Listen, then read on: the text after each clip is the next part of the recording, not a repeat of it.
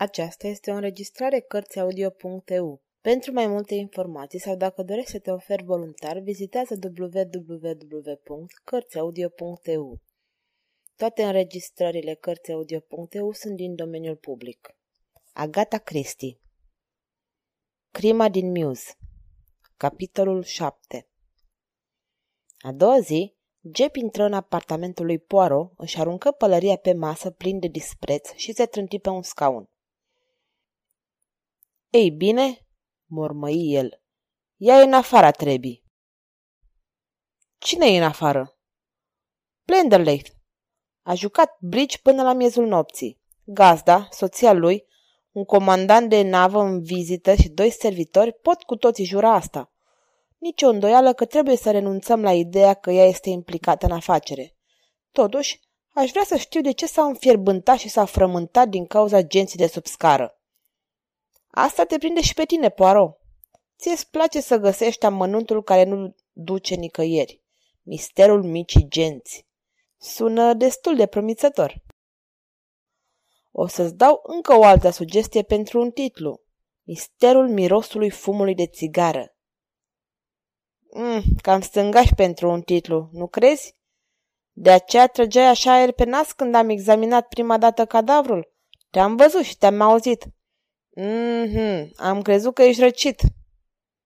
Te-ai înșelat grozav. Jeb oftă.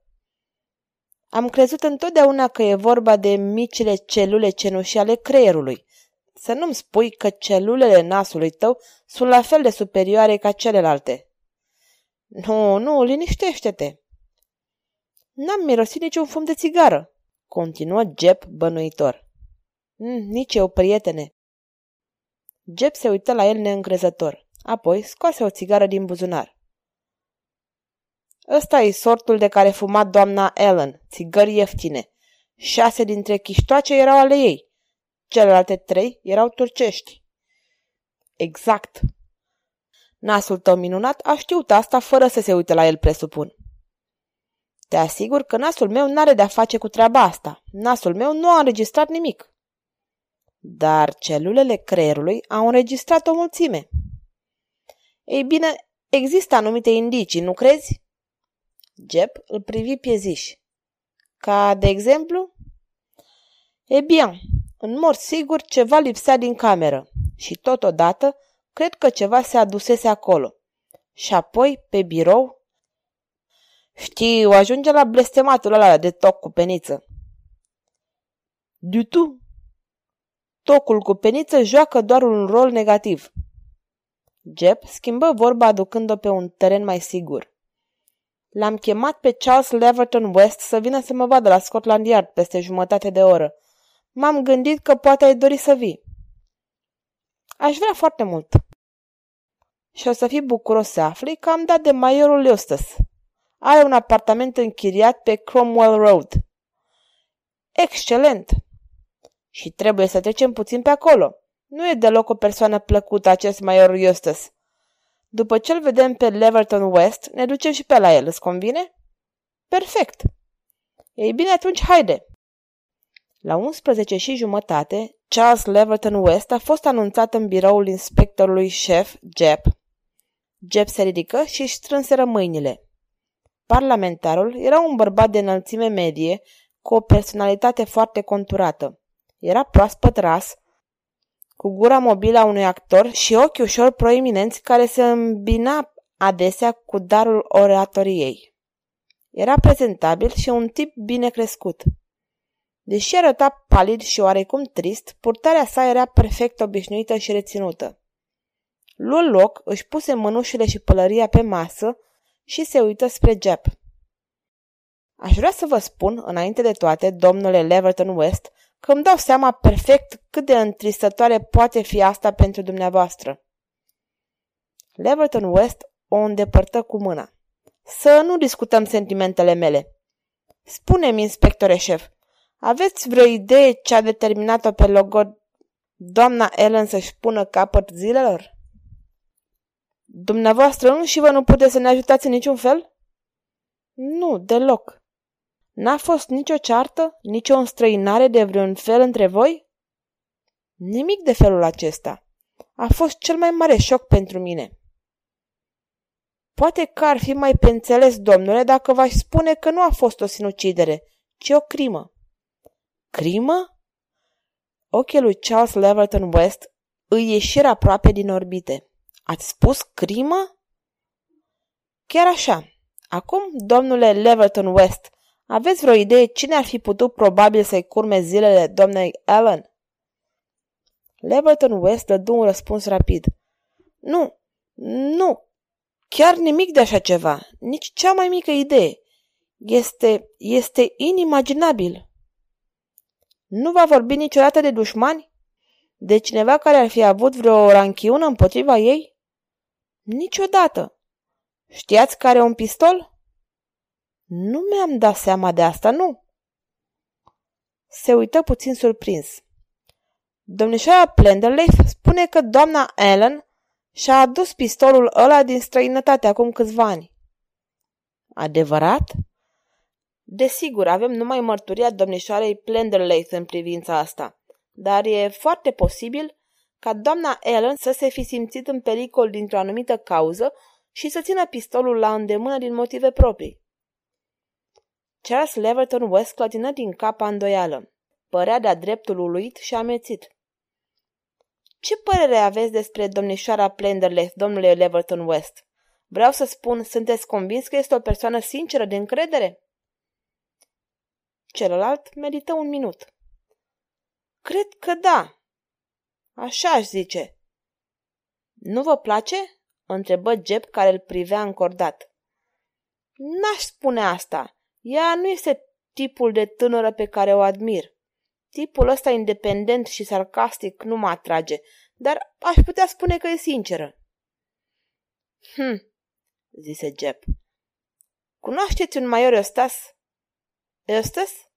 Eustas, da, da, îmi amintesc numele. L-am întâlnit odată la Barbara, doamna Ellen. Un client cam dubios, după părerea mea. Asta i-am spus-o și logod doamnei Ellen. El nu era tipul de bărbat pe care l-aș fi încurajat să vină în casă după ce ne căsătoream. Și ce a spus doamna Ellen? O, ea a fost desigur de acord. Credea în judecata mea, se înțelege. Un bărbat cunoaște mai bine la alți bărbați decât o femeie. Ea mi-a explicat că nu poate fi brutală cu un bărbat pe care nu-l văzuse de câtva timp. Cred că se simțea deosebit de oribil să fie snobă. Evident, ca soția mea, ea ar fi găsit o mulțime dintre vechile ei cunoștințe nepotrivite, să zicem, nu? Vreți să spuneți că prin căsătorie ea și-ar fi îmbunătățit situația?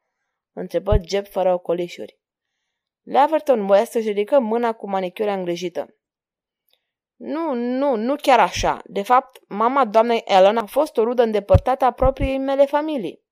Prin naștere eram egali, dar, desigur, în situația mea trebuie să fiu deosebit de grijuliu în selecționarea prietenilor și soția mea în alegerea alor săi. Te afli într-o oarecare măsură sub reflector.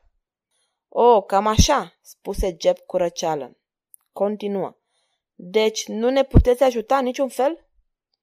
Nu, deloc, sunt complet neajutorat. Barbara ucisă, pare incredibil. Acum, domnule Leverton West, puteți să-mi spuneți pe unde ați fost în noaptea de 5 noiembrie? Pe unde am fost? Pe unde am fost? Vocea lui Leverton West se ridică pe un ton de protest. E doar o chestiune de rutină, explică Jeb. Noi aici trebuie să întrebăm pe toată lumea. Charles Leverton West se uită la el cu demnitate. Sper că un om în calitatea mea ar trebui să fie exceptat. Jeb așteptă totuși. Am fost... Acum să văd.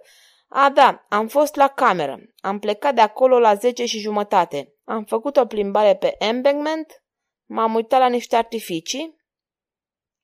Drăguț să crezi că nu există intrigi de niciun fel în zilele noastre, spuse Jeb vesel.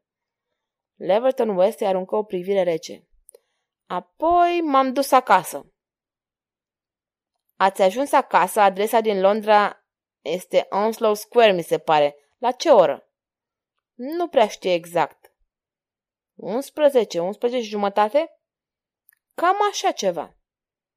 Poate cineva v-a deschis. Nu, am cheia mea. V-ați întâlnit cu cineva în timpul plimbării? Nu. De fapt, inspectore șef, îmi displac foarte mult aceste întrebări. Vă asigur că este doar o chestie de rutină, domnule Leverton West. Știți, ele nu sunt personale. Răspunsul păru să liniștească pe iritatul membru al Parlamentului. Dacă asta e tot, asta e tot pentru moment, domnule Leverton West. Să mă țineți la curent. Desigur, domnule. Apropo, să vi-l prezint pe domnul Hercule Poirot. Poate că ați auzit de el. Ochii domnului Leverton West s-au ațintit cu interes asupra micului belgian. Da, da, am auzit de nume. Domnule, spuse Poirot într-o manieră deodată foarte străină. Credeți-mă, inima îmi sângerează pentru dumneavoastră. Ce pierdere, ce agonie trebuie să îndurați. Cât de magnific englezii își ascund sentimentele. Își scoase tabachiera. Permiteți-mi. Ah, e goală. Jep?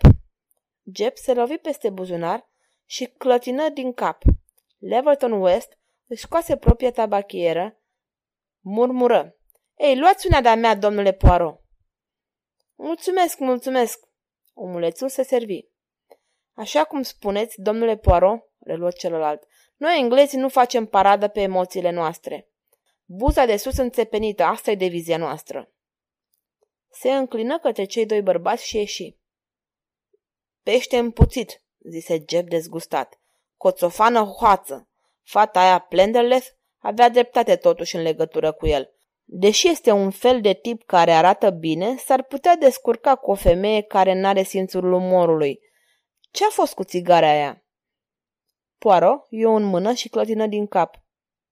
Egipteană, o calitate scumpă. Nu, nu merge. Păcat, dar n-am auzit niciodată de un alibi mai slab. De fapt, nici nu este un alibi. Știi, Poaro, păcat că treaba nu s-a potrivit ca o mănușă. Dacă ea îl șantaja, e un tip ideal pentru șantaj. Ar plăti ca un mielușel. Oricât, numai să evite un scandal.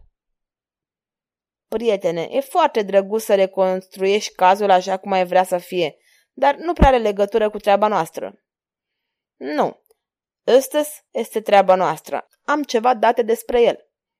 Clar, este un tip infect.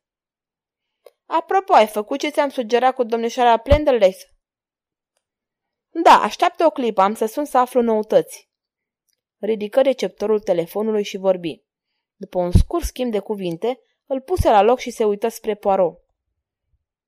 O știre despre lipsa totală de sentiment. A plecat să joace golf. Un lucru foarte drăguț pe care îl faci când prietena ți-a fost ucisă doar cu o zi în urmă. Poirot scoase o exclamație. Acum ce mai e? întrebă Jeb. Dar Poirot murmura ca pentru sine. Desigur, desigur. Evident, ce imbecil sunt. Doar trebuia să-mi sară în ochi. Jeb spuse aspru. Termină cu mormăitul și hai să mergem să ne ocupăm de ostăs.